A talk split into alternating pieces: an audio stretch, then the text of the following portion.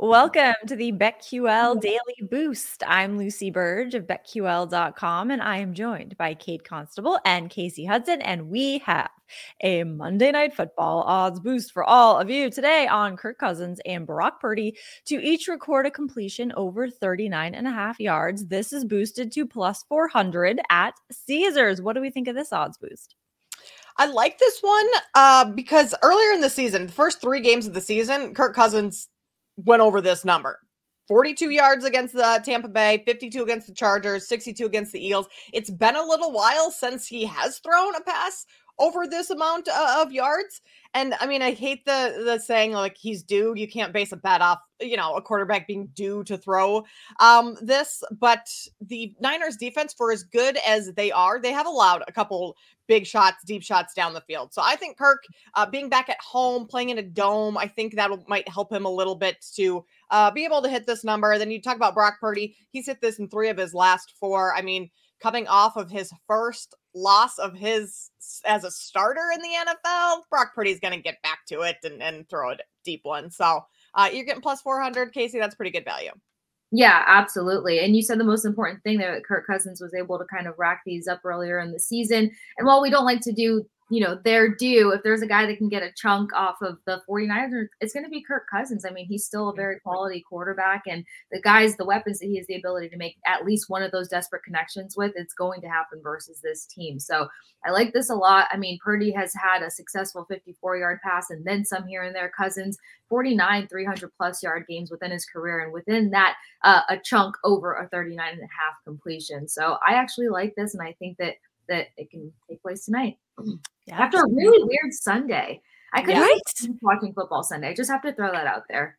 It was very really weird. It was so strange. The Patriots winning a game alone is very strange, but also the Bears and many teams that have been very uh, bad are winning now, which is just bizarro world. So yeah, it wasn't so great personally for my bets, but you know, it's just that's no that's the NFL, folks, right? That's how it goes. this, right. So, yes, very crazy weekend, but maybe, you know, this could be a, an absolute shootout. So, get in on this odds boost plus 400 at Caesars and get up to $1,500 in bonus bets on your first wager at BetMGM by entering code Lucy1000 when you sign up for a new BetMGM account now and head to betql.com. Get your free three day trial today and check out our exclusive sportsbook offers there as well. And of course, course, follow us on Twitter at Kate Constable, at The Sports Case, and at Lucille Burge. We have our favorite bets for today as well. Mine happens to be in this game, and it is on the 49ers minus seven against the Vikings. The 49ers are 4 1 and 1 against the spread this season, while the Vikings are 2 3 and 1 against the spread. And they have only covered two of their last four spreads, while the 49ers have covered three of their last four. And Kyle Shanahan is 19 and 5 against the spread after after having won four or five out of the last six games while coaching the 49ers. Classic BetQL trend there. The 49ers are also averaging just over 30 points scored per game. Vikings averaging just over 21 points scored per game. So I like the 49ers to cover here minus seven. Love it, Lucy. Love a good BetQL trend. Um, that's also the side that I'm leaning towards in terms of the spread and 49ers covering. But I'm going to take Brandon Aiyuk over 65 and a half receiving yards. Vikings, they're allowing opposing wide receivers a catch rate of just under 75%. That's the second worst mark in the league, uh, allowing opposing wide receivers the six, mo- six most receiving yards per game.